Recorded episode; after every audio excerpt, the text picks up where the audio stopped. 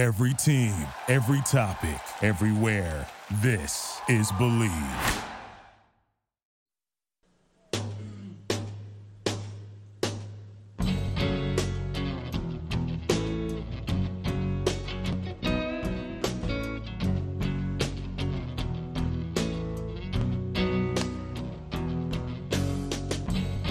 It's time for TSM Press Box. Opinions, analysis, and the occasional awkward silence. Here's your host, Jonas Siegel. Super Bowl is right around the corner. If you're looking for a place to bet on any of the sports going on, betonline.ag is the best and only place to lock it in. A friend of mine once won so much money on the Super Bowl that uh, when he took the winning and bought his wife a very expensive coat, inscribed in the inside of the coat were the words, Thank you, John Riggins. So why don't you also play along, have some fun? From game spreads and totals to team player and coaching props, BetOnline gives you more options to wager than any place online. There's always the online casino as well if that's your thing. Head to betonline.ag today and take advantage of all the great sign up bonuses. Again, that's betonline.ag and sign up today. One. Welcome back. Another episode, Believe in the Press Row. Jonas Siegel here in Seattle. A uh, chill but gorgeous Saturday morning. Uh, Post inauguration, the sun did come up, the world didn't end. It, it felt to me a little bit like uh, when the clock turned to 2020, we were all kind of expecting the world to end and nothing happened. And well, the inauguration happened. And thankfully, uh, thanks to 30,000 plus troops apparently sitting around Washington, D.C., nothing happened. Uh, I say this often, but I will tell you, I, I haven't been this uh, excited, I guess is the right word, to talk to a guest um, just because of everything that's going on in the world today and, and a book that he wrote. I've been a long time reader and follower of his. He was a frequent guest on Primetime Sports. Uh, I'll have to ask him how he was introduced because I'm sure he knows the actual words. I, I know part of them, but he is from the Toronto Star. He is the, I would imagine, the longest serving Raptors reporter, certainly on the print side. Uh, Doug Smith. Doug, how are you? I'm good, Jonah. And yes, longest serving, longest suffering, but longest serving. So when you uh, when you used to come into McCown's home, if you will, on the air on, on prime time, he used to introduce you with was it bounce bounce squeak squeak? Was that was that the terminology he yeah. used to use? It was a basketball thing. Yes absolutely right. Here is bounce bounce squeak squeak doug smith the toronto star. And man like we'll get to the book which is freaking awesome uh, for a whole host of reasons.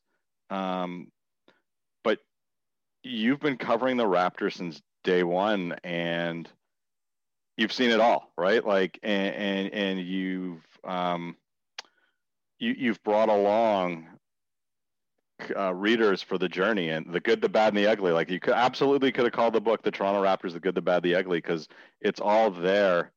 When you started back in '95, you were already a reporter, and you kind of raised your hand and fell into this, so to speak. Did you ever think that all these years later you'd still be covering Toronto Raptors basketball? I had no, I had no idea the Toronto Raptors would be around all this time, let alone me but yeah, no, you, you don't know. At, at that point in 93 and 94, when we first, when they started the bidding process, you wanted to get, you wanted to get in, in on history. You know, if, if you were a reporter, you wanted to be in on the ground floor of a sport. We hadn't seen in Canada a, a sports franchise born, I don't think, since the 1977 Blue Jays till 1994, 95. So being able to chronicle history and the journey to even start a franchise was, you, as, a, as a writer, a sports reporter, th- those opportunities don't come up. And I absolutely put my hand up. And when you think about it now, it's easy to talk about it, but it, from a positive perspective, they had a really big mountain ahead of them. Um, it was not an easy task cracking a new market and expansion. Uh, as a result of the way the bidding unfolded, they certainly didn't get the Las Vegas Golden Knights treatment that set them up for success. They got anything but uh, the complete opposite. Um, plus, you're in Canada, plus you're in Toronto. Things that you know people say it's a great market, it's a big city, yada yada yada. The reality is, it's a maple leaf town. Yeah, and it was. It was absolutely there was an awful lot of resentment towards basketball in the 95 96 era because it was this thing that was taking winter attention away from the hockey and at that point in the canadian society hockey was god it was it and there was a lot there was a lot of resentment towards guys like me who were writing stories that sort of promoted the game and told people about the sport and there was a lot of resentment towards the organization even within you know once maple leaf sports entertainment was formed in i guess 98 there were people within the organization who wanted the basketball to maybe not succeed because it would take away resources, attention, and and money from the hockey. But yeah, it was a it was a huge fight for the first probably seven or eight years. Support for the press row is brought to you by Manscaped, the best in men's below the waist grooming. Manscaped offers precision engineered tools for your family jewels.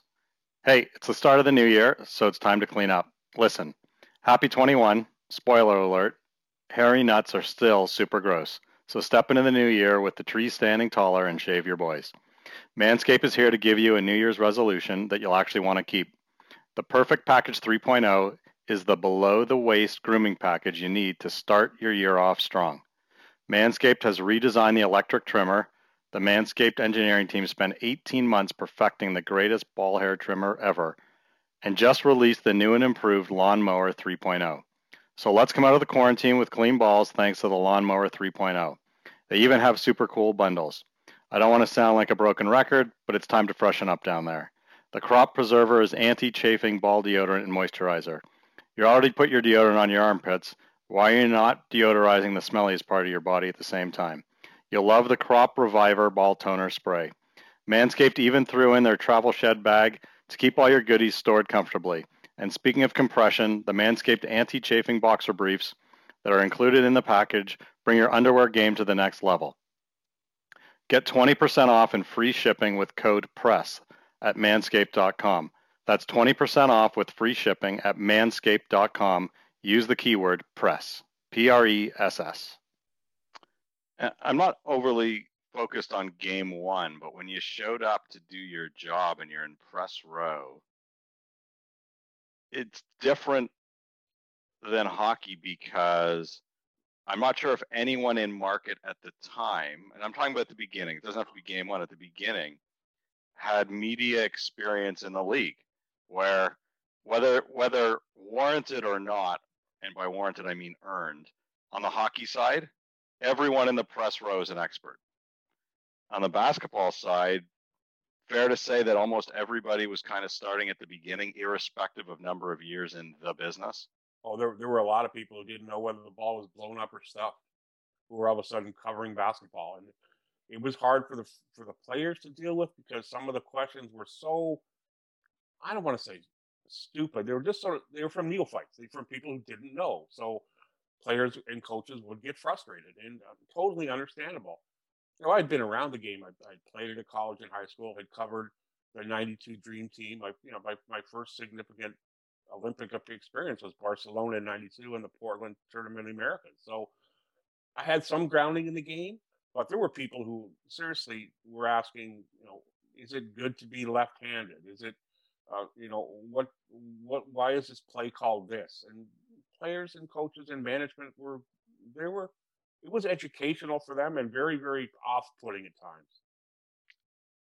And you're you, i don't know who excuse me who else from that era is still around. As you look around the press table if you will virtually um, who, who's who's left from from year one on, on the print side there's nobody but you know guys like paul jones leo rautins they were they were day oneers eric smith worked as a uh, microphone holder for a little while as a freelancer getting scrum tape. So there are a couple broadcasters that have been around for a long time, but for, for as in the print, uh, I'm it because you know careers change, guys retire, guys move on, and there were frankly people just did basketball because it was a way to cover a beat on their way to cover, say, hockey. It was something that a stepping stone rather than a destination. And yet here we are today, and I haven't looked at the data recently, but you know, in a normal time, which we're certainly not in, uh, Raptors versus Maple Leafs in Toronto from a content perspective, you know, it's two heavyweights duking it out. I mean, they have certainly uh, earned their stripes, if if you will. Yeah, you know, I think the basketball has probably surpassed it in that regard because there are so many different avenues and different outlets covering the team, websites, uh, uh, personal fan sites, that kind of thing, who have access, who are on the Zoom calls, who are writing their opinions of games. And the Raptors are probably in the NBA one of the top three or four teams served by media, and it's great. There are so many different voices that no matter what your interest is in basketball, if you're analytics, if you're the people, if you're the the big picture, there's something for you. And I think the the Raptor fan is really, really well served because of the diverse number of outlets and voices that they're they have access to. You um the best part of the book to me is it's authentic. There, there's no doubt that it's authentic, that it's 100% you. And the reason I can tell it is the places that you go and the undertones that I picked up in, in listening to it. Um, by the way, listening to it with Matt Devlin reading it is, is one of the most enjoyable uh, experiences I've had uh, you know ingesting content if you will the fact that he's doing it is is really unique because he knows the subject matter. Yeah. And as yeah, a result yeah. as a we're result he hits the high points and he hits the low points and you can just tell that he gets it. And there's several times through the book where you make a, a funny comment or you share a funny story and you can hear him laughing in it. Mm-hmm. And I, I, will tell you there are numerous times where he's reading the book where I wonder, and I know the answer, but I wondered if he if it was his story because it absolutely could have been the way he reads oh, yeah. it. How did that come about?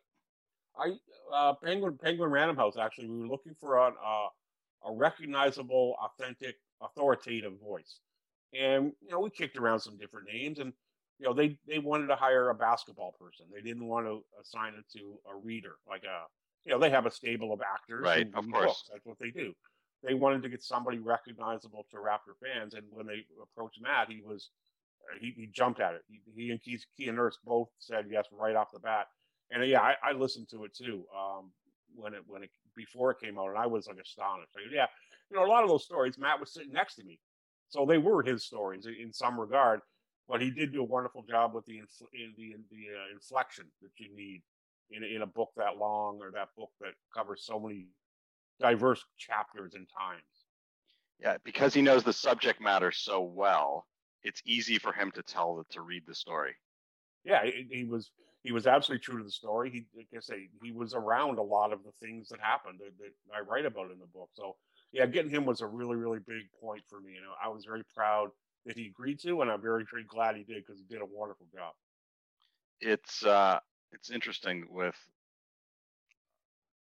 with Corona right now. Um, I don't know if it's a coincidence, but a lot of folks in your industry have taken to writing books, or at least they've come out now. Maybe it's good luck or good fortune. The difference, in my opinion, in all of them is the manner in which they're written. And there's some great stories out there uh, the storyteller's ability to actually write, in my opinion, makes or breaks the story. No matter how good it is, if it's poorly written, read or not read, like aloud, it, it, it's hard to read it. And your book is really, really well written. How difficult was it writing it compared to your typical story? it, it was it was really hard because there's a lot of me in the book. There's a lot of I and obviously, you avoid that when you're writing for the newspaper or even the newspaper's website. It's far more personal than I'm ever used to writing it. I'm, I'm pretty open. People know a lot about me through the, the blog that I write and the way I cover the team. But there were there was a lot of oh, what do I think about this, and I needed to get drawn out of me. Uh, a young guy, Alex Long, helped me out tremendously by having conversations. You know, what do you remember about this? But think of this, and I would just talk through it and that would be the the basis of the chapter because it was it's sort of weird, not difficult, but weird to be in the story as opposed to be outside the story telling it. And when you worked with, I think you said his name was Alex. Was Yeah. he interviewing you to help you write it, or did he help write it as well? Uh, it's a little bit of both. Uh, He would we would have conversations. He would type up notes, sometimes in paragraph form, some sometimes in note form. Send it back to me. I would go over it, polish it up, or clean it up, or change it what slightly, very slightly. But he was able to, you know, just in, like in a conversation we're having, he'd like, "What do you remember about this?" Oh, blah blah blah blah blah blah, and then send it back to me, and I would read it and go, "Yeah, okay, that's exactly what I said, exactly what I think." So it was it was collaborative effort, and I needed it because I you get stuck trying to do 65,000 words on something you've lived for a quarter century. It's, it's it sounds it, it's a huge scope. 25 years, a long time. And constructing the book and the chapters as we did, it was hard to remember specifics, and he brought them out of me that made the stories a little bit more alive. I think. Curious how you, the way it is constructed is actually really interesting because it would have been easy just to go day one to today, but you weave an interesting story clearly by design. Was how was that something that you worked on with the publisher? Was that something that you know? How did that come to be? that was that was basically me at the start of the very process when I was talking to Penguin Random House. They thought, okay, how how could we structure this? And I couldn't tell a chronological year one to year twenty five story because it would have been boring. Frankly, year two from year seven would have been the same story. So we needed to find some kind of theme that you could carry through twenty five different chapters, whether it was people, issues, or events. And that was one of the hardest parts was sitting down. I can't remember how many months ago and coming up with a 25 chapter outline. Okay, we need a chapter on women. We need a chapter on the training facilities to show the evolution of the game and the team in the city. And that's the kind of thing in each chapter we try to take readers from the evolution from the start to now in this in the context of the greater book that you go from day one to the championship year but each chapter goes from point a to point b too Well, it's it works. I can tell you that.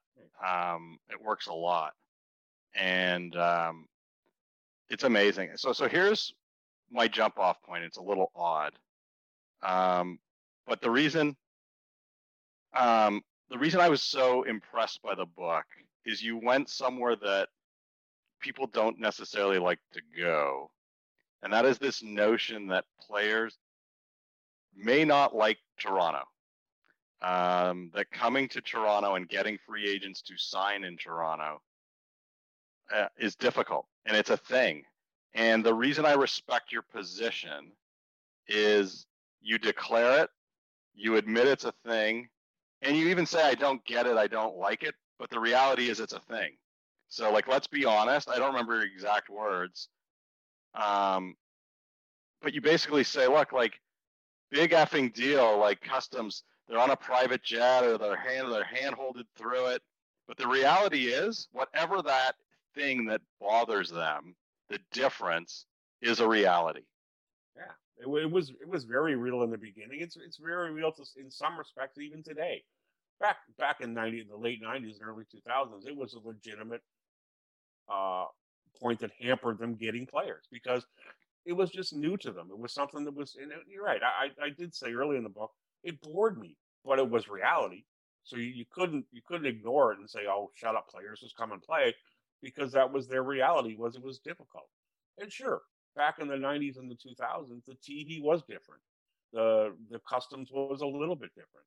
There was issues of you know weather was never an issue to me because it's cold in Milwaukee and it's cold in everywhere. It's cold, no big deal. Chicago, Detroit, New York, yeah, whatever. yeah, yeah. Wherever you go, the weather was not a thing, but the, the life of a Canadian person is different than the life of an American person, and these were not players are not generally very adventuresome or they don't like change all that much and they had to change some aspects of their life so yeah that was real and the raptors had to fight it they had to fight it hard i remember glen grunwald sitting with me one night showing me the book that he had done for agents that walk players through taxes and how to mitigate the tax ben- the tax penalty of living in two countries buy your house instead of renting it do this instead of doing that defer this income here take it there.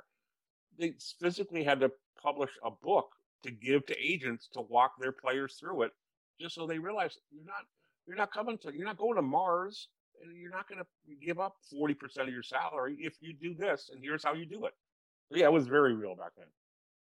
I, but my point is, it's actually very real today. Um, oh yeah, you bring people, you bring people to Toronto. I think you have a better than 50-50 shot at keeping them because once they're there, they're typically pretty happy, and and, and there's exceptions. And forget forget God because he was never going to stay anyways. But let, let, let's leave that aside for a second. It remains a problem. It's a problem for the Raptors. It's a problem for the Blue Jays. Um, to a certain ex- extent, it, it's problematic for the Maple Leafs for a whole host of different reasons. It's problematic for the Maple Leafs, but if, if, if you if you look especially at NBA players who aspire to be a star, the only thing they want to do after a game is go home and watch them center watch themselves on Sports Center. And I'm not talking about TSN or Sportsnet, right? Like they want to see the worldwide leader in sports lead in with their dunk, with their shot, with their what have you. And while we think it's ridiculous, it's a thing. It is absolutely positively a thing and it's something that Toronto is going to continue I think almost forever to have to overpay, if you will, pay a Toronto premium to get free agents of a certain caliber to cross the border willingly. I, I John, I think you're absolutely right. I, I do think in the last half decade, the Raptors' consistent winning has certainly helped mitigate some of that because it's a very good team. I think Masai's strength, I wrote this in the book, Masai's strength of will, the fact that he doesn't accept we don't want to go to Toronto as an excuse permeates the franchise. But yeah, it's still you got maybe you got to give a guy an extra year or an extra million on the base salary or the eight percent raise instead of five. But that's that's the reality, and I it's it's the reality because it's a different country. But I also think in the NBA, it's the reality because it's Milwaukee, or it's the reality because it's Sacramento, or it's a reality because our franchise has been crap for a decade.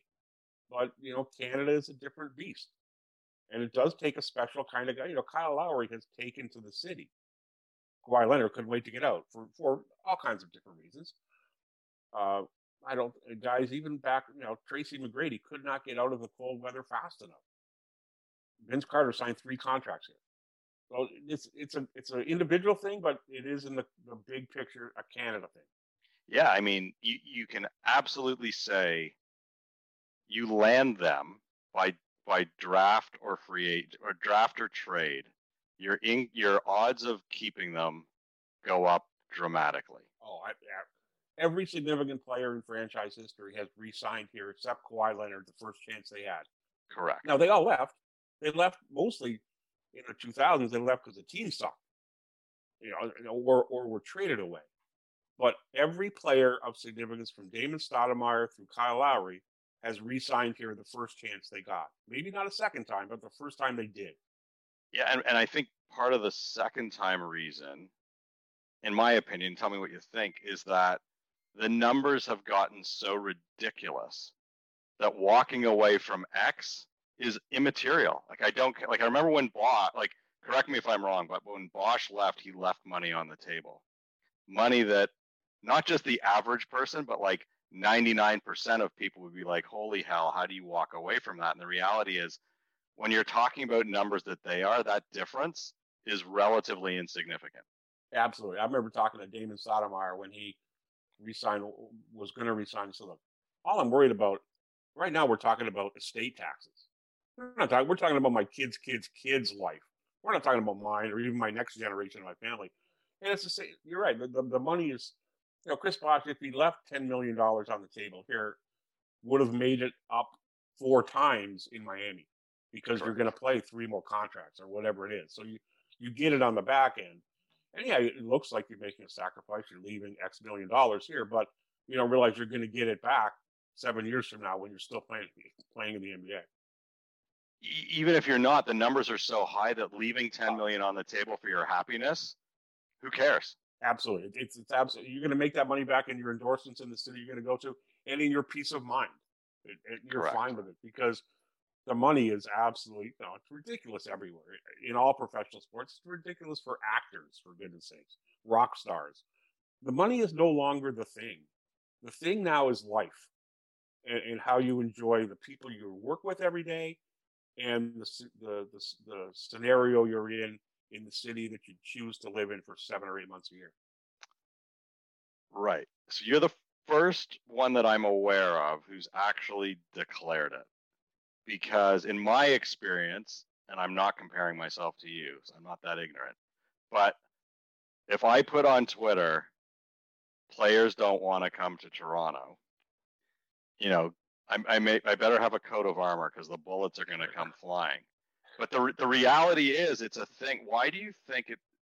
Is it just Canadian pride that like, what do you mean? I can't believe it. They're spoiled brats. Well, they might be spoiled brats, but guess what? It's their reality.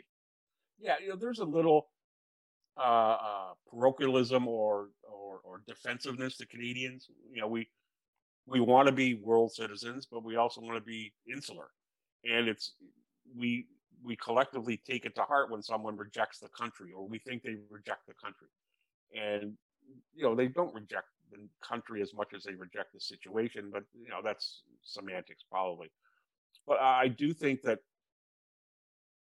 Canadian sensibilities are different. And I think it takes a, an interesting, takes an intelligent person to understand that and to accept it and to deal with it. And yeah, if you wrote that, people will go berserk. I write it, people go, yeah, well, maybe he's talking to players, and that's true.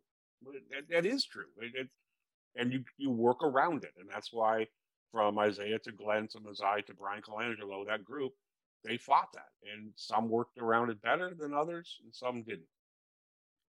I would like to think, and you kind of touch on it. Maybe you can't go there on one of the issues, but some of these things should be easy for a corporation like MLSE, given their who owns them, to mitigate.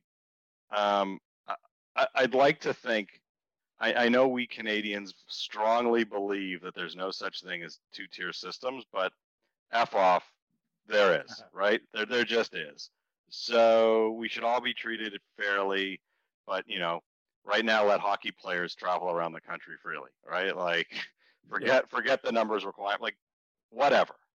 So it's hard for me to believe that an issue like customs coming in and out of the country can't be handled electronically, automatically, etc. So that if they're traveling as a team, it's not they don't have to have their passports, right? Like I don't know if you've ever been on a cruise ship, but when you get onto a cruise ship and you're going somewhere inter- well, you're usually going somewhere international, but as you bounce from country to country to country, when you check into the cruise ship, they take your passport, they scan it, they hand it back to you, and they handle customs for you en masse. So whether you're going island to island or country to country, so I would uh, like to think that Trudeau and now Biden or whomever could figure out a way to mitigate that. On the same side, with technology, I would have to admit, have to believe that no matter where any of these folks live, there is a way to put ESPN on all of their devices in their homes. There is. There is. There are people when the Raptors were in Toronto last before last March. There were people watching ESPN like you are. Okay. Like, there is technological ways that might be a little bit gray market area, but they still do it. And you know they, they have mitigated customs great. I was on. I got to take a charter flight back I'll tell you, the first Raptor charter flight was January 31st, 1999. And they had played in Dallas on the 30th, and we were flying home on the 31st. I was flying commercial through Chicago. And at that point, the world was going to end. Y2K, mm-hmm. planes were going to drop out of the sky. And Butch Carter said, No, come on, we'll get you, me and Bill Harris from the Sun, we'll put you on the charter, come home with us, avoid all the hell that's going to happen. To get on a charter in customs at that point was when you landed in Toronto, they drove the plane to a northern a northern end. A guy stood at the door and you handed him the blue card as you walked out to pick up your bag, and that was customs. There were no questions. There was, and who knows what was in the cargo hold of, of yep. illegal electronics or whatever. So the Raptors have found a way to. They don't. They don't clear customs. They go to a different part of the airport. Let's put it that way. It, it's it's not like me and you going across any kind of border. That's for sure. Right. There's nothing you can do about language, right? The fact that if they have kids, they're going to go to school. they're going to learn French. Like there's just like that I get.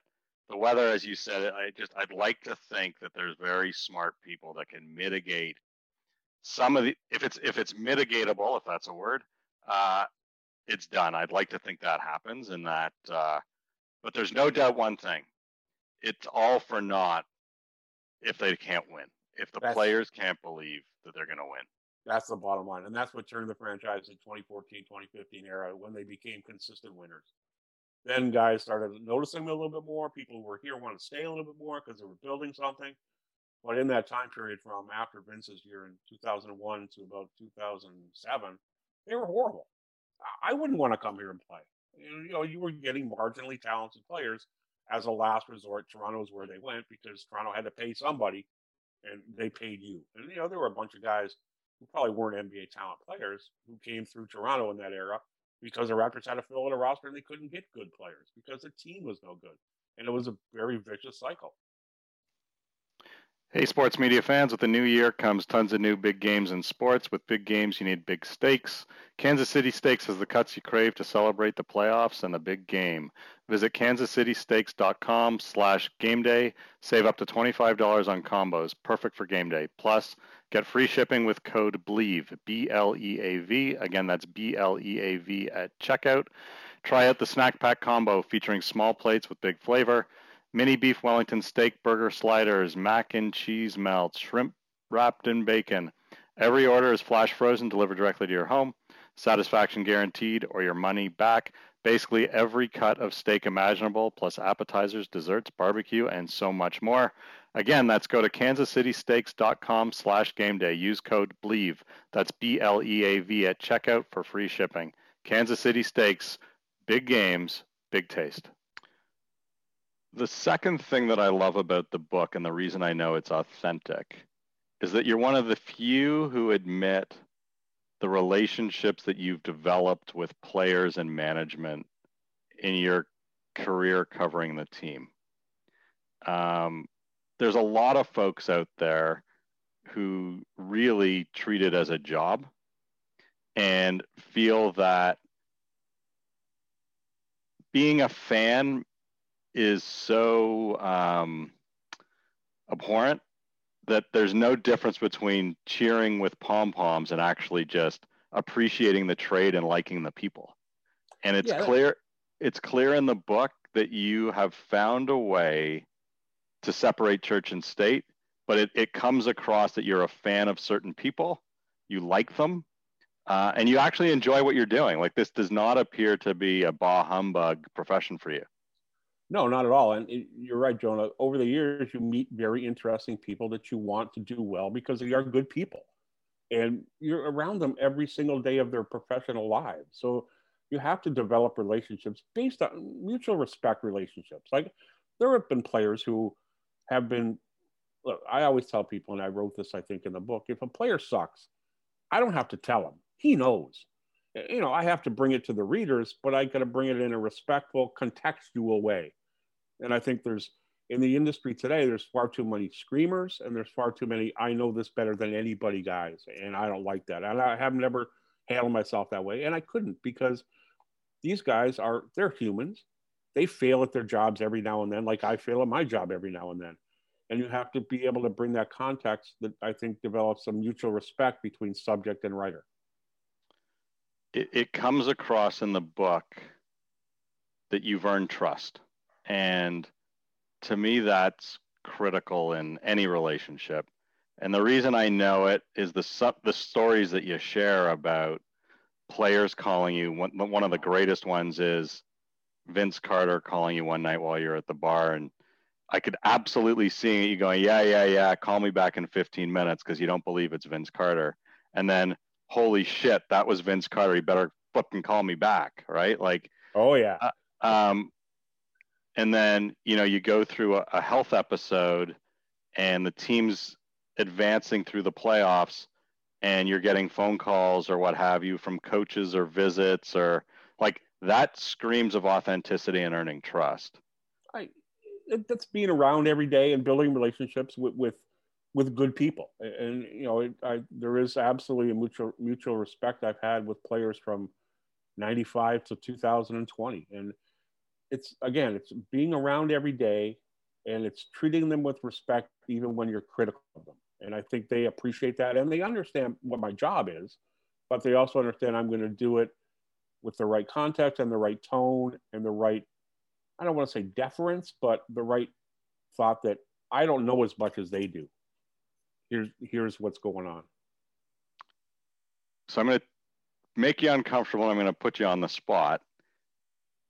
I will say that given what I read and, and the feelings from it and listening and paying attention, that there's probably few in the Toronto marketplace who know the current cast of characters better than you do, especially those who've been around a long time. And we're sitting here on January 23rd, and the general manager, while the deal has been discussed, hinted to, suggested, it's not done, at least not publicly done. And I have a hypothesis about that, nor is Masai's. And as you can imagine, that provides, it's unusual. It provides a high degree of indigestion for Raptors fans. Oh, yeah. More so than if player X didn't have an extension. There is a feeling of concern that the other two don't. What do you think that you can talk about is going on? I think the Bobby Webster deal is done. I think there's a reticence to announce it during a pandemic when they're playing in Tampa. I think I, I don't know that, but that's what I firmly believe. That's what I've heard as well. And I think that with Masai, I honestly think he doesn't know what he wants to do next or when he might want to do it. So there's some conflict there. Does he do a five year deal? knowing that in two years, some the next great challenge might present itself to him. It's not there yet. Hell, maybe it's going to Seattle and running the team you're going to get at some point. Maybe that's the next basketball issue. I think Masai's goals and his impact on the world will be far greater than basketball. I do not think his next job will be going running a basketball team, but I don't know what that job will be, and it, I don't know when it will present itself. I really think that they will do a longer. They've probably done a longer term deal with Bobby that will have him here as the constant.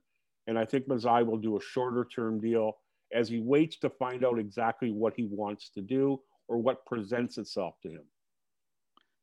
There have been big name people at the top of Maple Leaf Sports and Entertainment with varying degrees of success and varying contract lengths the current person at the top of MLSE, I think if you tortured 99.9% of the fans, they couldn't name. Do you think that is something he could aspire to? Uh, I think that that's a possibility. I'm not sure that Friisdahl is going to go away. I'm not sure that they're that they're ready for a change at the absolute top of Maple Leaf Sports. I do think the challenge Masai has is building and I don't know that if he takes that job, there's a chance to build because it's everything's established. I think if he went, like as I said, if he went and ran with Tim Leiweke, his old friend, something in Seattle in two years, that might be a one of the sports challenges that faces him. Maybe he and his good friend Barack Obama find something to do globally that is socially response, social justice issues or, or race issues. Maybe that's the thing. Uh, the thing with Masai is his interests are so varied. I don't know what he's going to do. And I don't think he does until someone says, hey, let's do this. And he goes, boop, yeah, I'm going to go do that. So am I, am I hearing from you that you would say, you would suggest that it's likely that he'll sign some sort of extension in the absence of being hit by the idea opportunity meteorite that really excites him? Yeah, I, I, absolutely do. I think, and I think you'll get it near the end of the season. He won't leave them hanging till the season, the very end of the season. But you know, time is that that time is coming. You're looking at April or May when it has to get done, and it's I'm sure not. Maybe there's an ownership stake involved, so there's negotiations at that level. Where do you get your five percent? Who do you take it from? That kind of thing. So it's, it's intricate negotiations, but I do think you're going to get Bobby Webster long term, Masai shorter term, until he waits and sees where that next thunderbolt strikes him. And I think it's really telling that these guys actually care about the optics a lot. and the optics of signing a contract for X number of years, X million dollars, they don't believe is the right thing to do at the right time during a pandemic when people are sick and dying. Yeah, and, the team's not even in Toronto, and there's all kinds of other issues at play. You know, those Bobby and Masai I know extremely well. well I know Masai since 2007 when he first came here as a global scout. They are honorable men who understand the optics of their lives and what their job is and how it fits in what people perceive the franchise to be. And I don't think they're going to say, okay, we got Bobby Webster five years at $60 million when they don't have to. So the basketball side is taken care of. That's the year to year thing. They got Nick Nurse done. They did OG Anunoby. They did Fred Van VanVleet. They'll do something with Kyle and Norm Powell at the end of the year.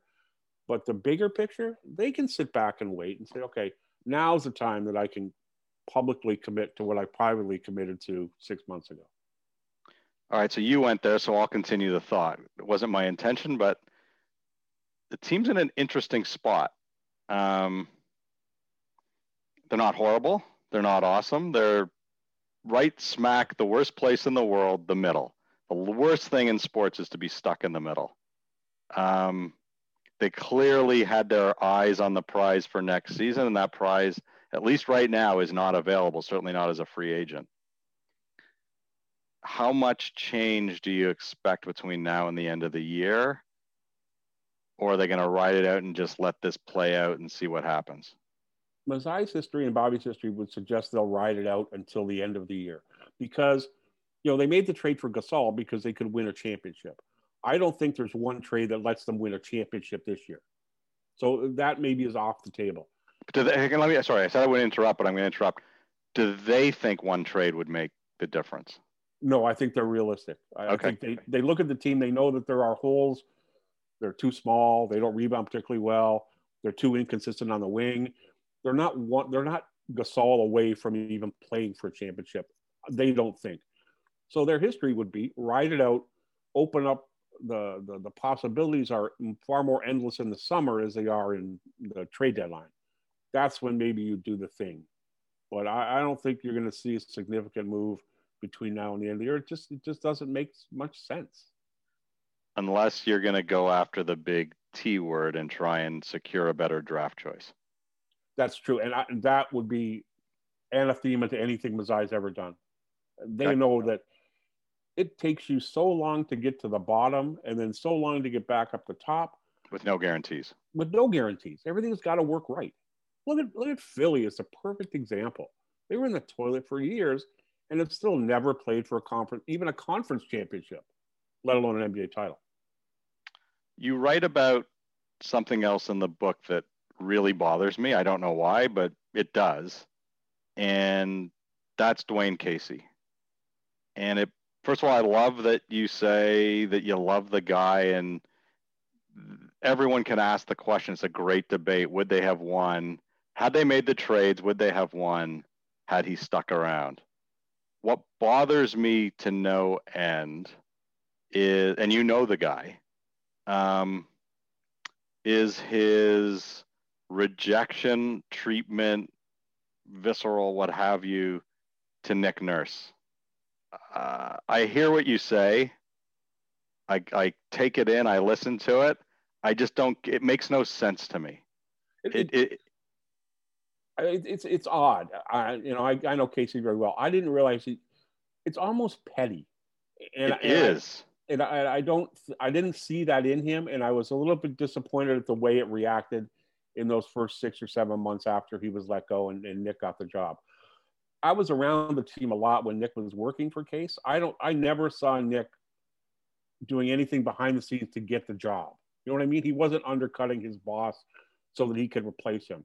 And for Case to react that way was very was really disappointing because it it ran counter to the guy I think he is, and I know he is. I, it was very weird. I think there may have been people I don't know. There might have been people in Casey's ear telling him how much dirt he had been done by Nick, and he bought it. But it, it, it was disappointing and ran counter to what the way Casey had comported himself for seven years or six years here.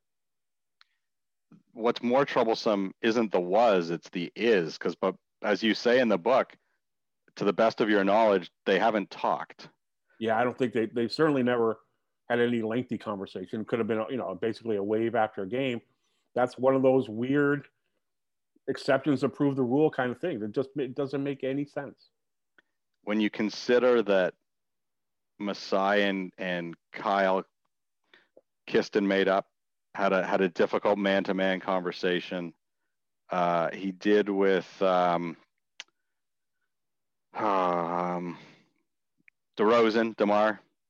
Sounds like they had a really good heart to heart. Like in those instances, there's actual reason for ill will, ill feelings, mistrust. You call it whatever you want. There's enough things there that you could say, if DeRozan said to Masai, F off, I don't ever want to talk to you again, you'd get it. I, you wouldn't have to convince me, but you'd get it. Um, this this thing lasting really rubs me the wrong way because by all accounts they're actually both good people and I, I don't think you have to have the pom poms out for the guy. I can understand that, and I can understand feeling like I got screwed. He took my opportunity. Everything they're doing was mine. No new ideas, and I'm not saying any of that's true, but I could certainly buy all of that. But at the end of the day, I don't know one single coach or executive who bemoans somebody on their staff rising above the opportunity when it didn't work out for them. Like it's yeah, bizarre. It's, it's, yeah, it is bizarre. It, it's it's the not it's the only fact only the non it's the only non Casey part of Casey's personality that I can't rationalize and I can't understand it. And I you know I have I haven't really ever had the really heart in depth conversation with Dwane about Nick. We, we've talked obviously about him and their relationships, but never sat down and, and got to the why and why still. The still could be the fact that they don't see each other very often. I, I don't know. But the still is still there. Yeah, you say in the book that you don't think they'll ever talk. I'd love to think that at some point before or after a game in a hallway they'll pass and it it, it just I, that's not the fairy tale ending and that's not how it should be and it, it, I don't know why as I said I don't know why but it really bothered me. Um, the best part of the book to me is is somewhat sad and that is that you do an unbelievable job telling the story. And the undertones of the value of a writer and a journalist are so prevalent. You, you tell a story that I don't remember the player. Uh, you're in a scrum post game, and everyone's around the player about something that happened in the game. And another player had lost his starting position, and he's whispering in your ear in the middle of this other scrum going on. That's relationship. That's you being present. You're you're awoken by a text by uh, demar um, you've established relationships. You're at games. You write experientially uh, you talk you know I, I can see it the raptors the champagne is flowing and you're sitting next to members of management having a beer in the locker room. All of those things happen because of experience. And what's sad to me is while we love social media, while we love the Players Tribune, you're a dying breed. And the, the game is changing. And that is worrisome, troublesome, but ultimately it's sad because the quality of content is going to diminish. Oh, absolutely. I, I, I, get the Players Tribune, and I understand the players wanting to cut out the middleman and go right to the, you know, deliver their message, their brand to the people. I don't begrudge them that, but what I what I what I miss and what I think people miss is the chance for reporters to ask the question resulting from those statements. No one, they're not they're not accountable, and they can write whatever they want in the Players Tribune or on social media or on Instagram, and never get questioned about it not question maybe critically or gotcha questions, but just expand on something where you always get the better story if you're having a conversation with a guy rather than just interviewing him. So I've always felt, and I've practiced, when you go to talk to a player, you're, you're having a conversation. You don't go with a list of questions and rattle them off one, two, three, four, five, six, and you're done. You ask one, and maybe that leads to three, and maybe three's answer leads to question five, and you have a conversation that doesn't exist now. It doesn't exist in the social media world, and it doesn't exist in the NBA daily coverage because you're never in those situations anymore. Seldom, seldom. I don't know whether reporters will ever get back in locker rooms. I really don't. I would be, I'd be a little surprised if we did, but at least we'll be around the gym where you might be able to walk away with a guy. In the and since March, that hasn't happened anywhere in the league. Right, and I'll, I'll be honest. I bugged you the other night at halftime when you were writing a story. Um, I don't typically read game summations the next day. Like I, right. I just that's not who I, I. My time is limited. You write a feature story, on it. You write, a, a, you know, if Bobby deal gets announced, I'm reading it. If there's a trade, I read it. If there's a free, like why? Because you have relationships and insights, and you're going to report things that have depth and quality, and that's what I think is really going to go away. And yeah. storytelling is important. The skill you describe of actually listening, uh, that's what made Mr. McCown the best radio host. And no, it it, it yeah, is no, because right. You and I both know lots of people that have somebody on, whether it's Mike Babcock, whether it's Dwane Casey, whether it's Sam Mitchell, and they ask a question. So why didn't Kyle play in the second half last night? and he says, well, blah, blah, blah, blah, blah, tore his ACL. And most reporters and hosts go, question number two, right? Uh, who's in the game tonight? Whereas somebody else, where Bob, to his credit, and you go, holy shit, wait, what did you just say? Yeah, that's that's that's the and that's the evolution of the job. You know, back in the day, they said whatever they said, you wrote down, you reported. Now you have more conversations. You're able to get into like I agree with you on game stories, and, and, and that's the hardest part of our business now is they play a game. The game's over. By the time I file my story, everybody knows who won, why they won, who played good, who had all the points, and frankly, they've heard the quotes because they're on they're online live, and they've so seen the highlights. They've seen they've the seen, they've seen everything. They know everything. So how to explain what happened and why the context of covering a game is impossible and that's the that's why we don't really do it. You write a story that's around the game, but it certainly can't be in the third quarter. They went on 12 4 run led by six points from DeMar DeRozan because everybody knows that already. One of the greatest character you, you, you go through this list of great characters in the book. I'll tell you that I think my favorite is Sam Mitchell. and um, I don't know what kind of coach he is or was. That's not who I, I just don't have that skill. But my Raptor life involves Sam Mitchell. Oh, and oh, when he when he's interviewed, when he's on TV, he's fantastic. You know, I'll never forget him going on morning show with uh, Landry and Stellick and just roasting those guys, right? And, and in good spirit and good fun. Um, how much fun was it covering Sam? Oh, he was great. He was, you never knew what you were going to get. You might spend 45 minutes after scrum talking about gun laws or politics or food.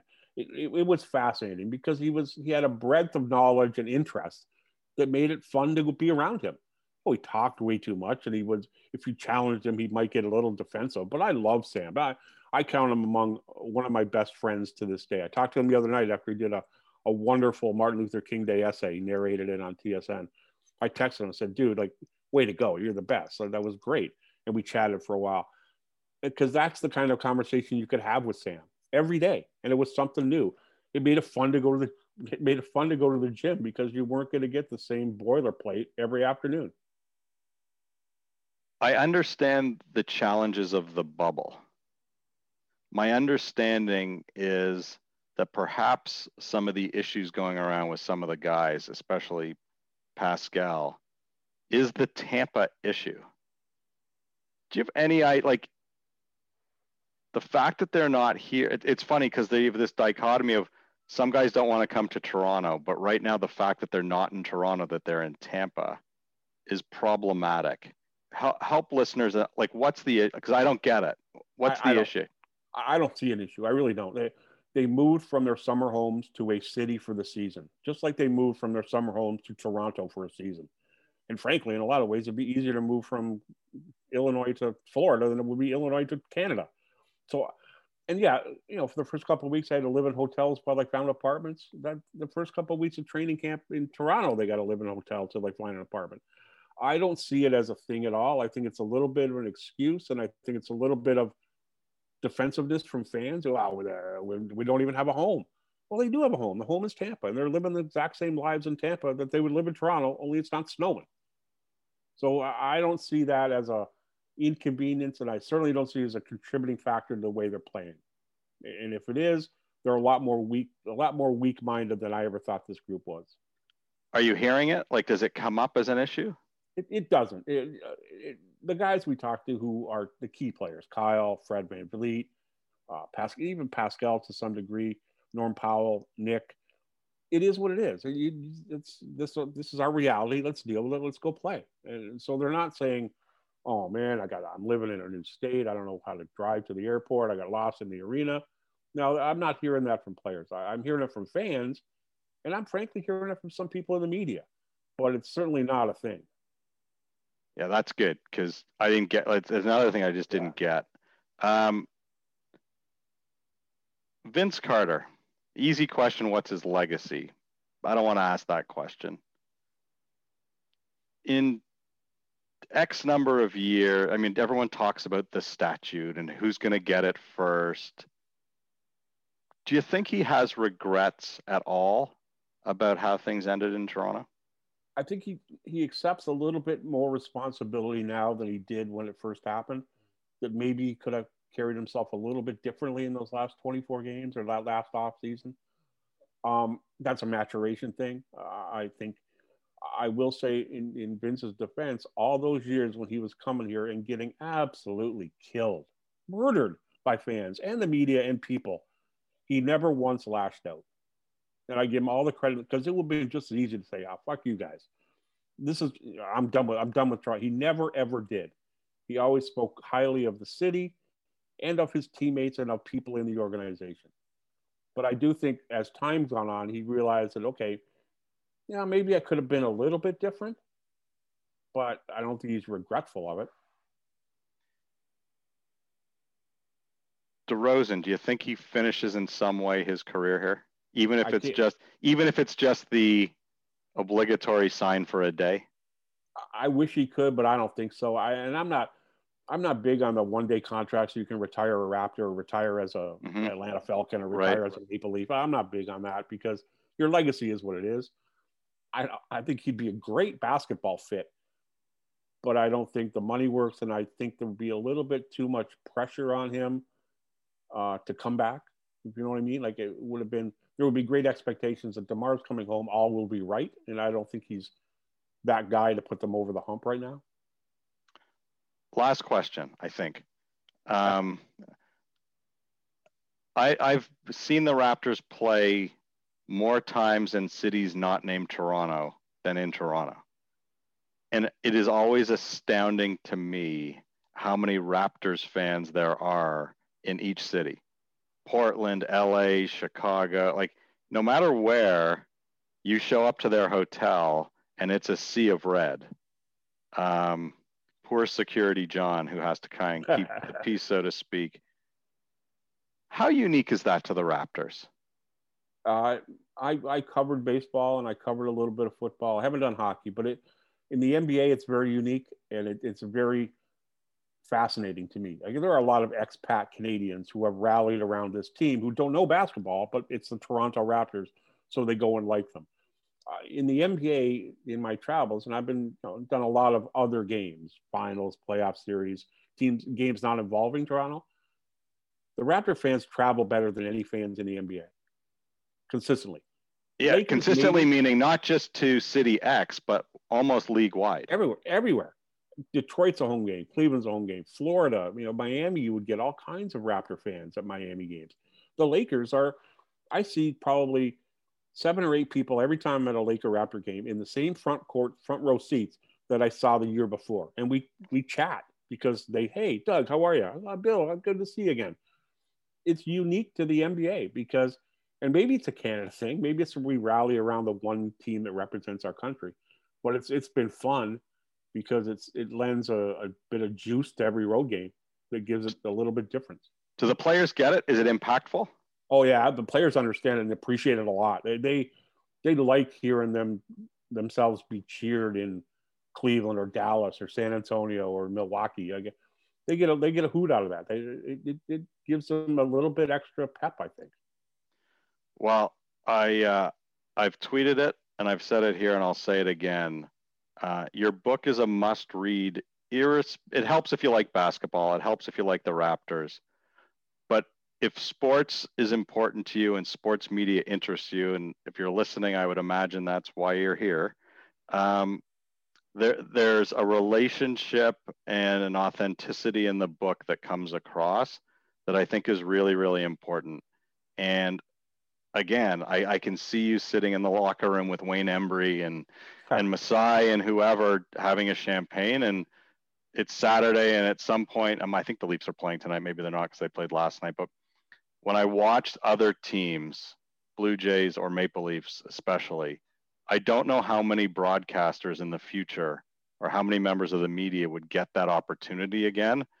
And I think it speaks volumes to you, the work you you've done and you do, but there is a hint of sadness as to what slip sliding away as we move more into a uh, temperature or colorless medium of, of, of, of writing and that it's yeah. not just about the numbers it is about the people it is about the stories. It's about the, you know, the fact that you guys don't have real access to players pre-game or on um, scrim uh, practice days, right? Like you can go into the locker room, but it's it's a version of the locker room that's not real because they're in the back on their Xbox or on their cell phones or doing like those things. While important to the players, come at a cost, and engagement is going to suffer. And I think that I think that at some point the leagues and the players are going to recognize that that engagement is missing. And I think your book,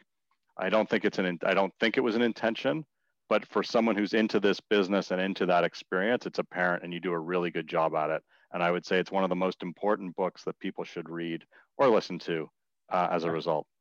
Jonah, thank you very much. I really appreciate it, those kind words. And you're, you're right. It's it's a different era we're going was when it was good. And hopefully, enough players realize that they, as much as we need them, they need us. And maybe we get back to what we were a decade ago. The good reporters are the conduit to the fans.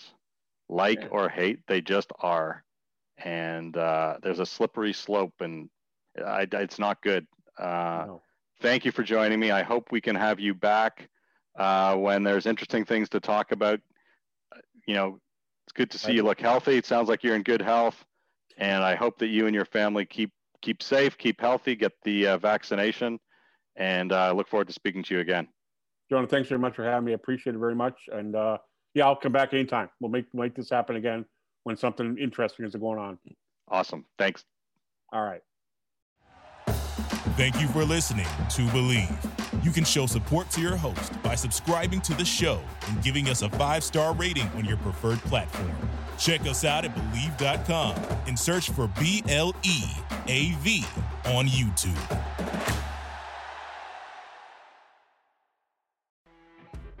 You know, when you're listening to a true crime story that has an unbelievable plot twist that makes you stop in your tracks? That's what our podcast, People Are the Worst, brings you with each episode. I'm Rachel. And I'm Rebecca. We're identical twins who love true crime cases that make you say, didn't see that coming, and we hate the people responsible for them. Listen to People Are the Worst now on Apple, Spotify, or wherever you get your podcasts.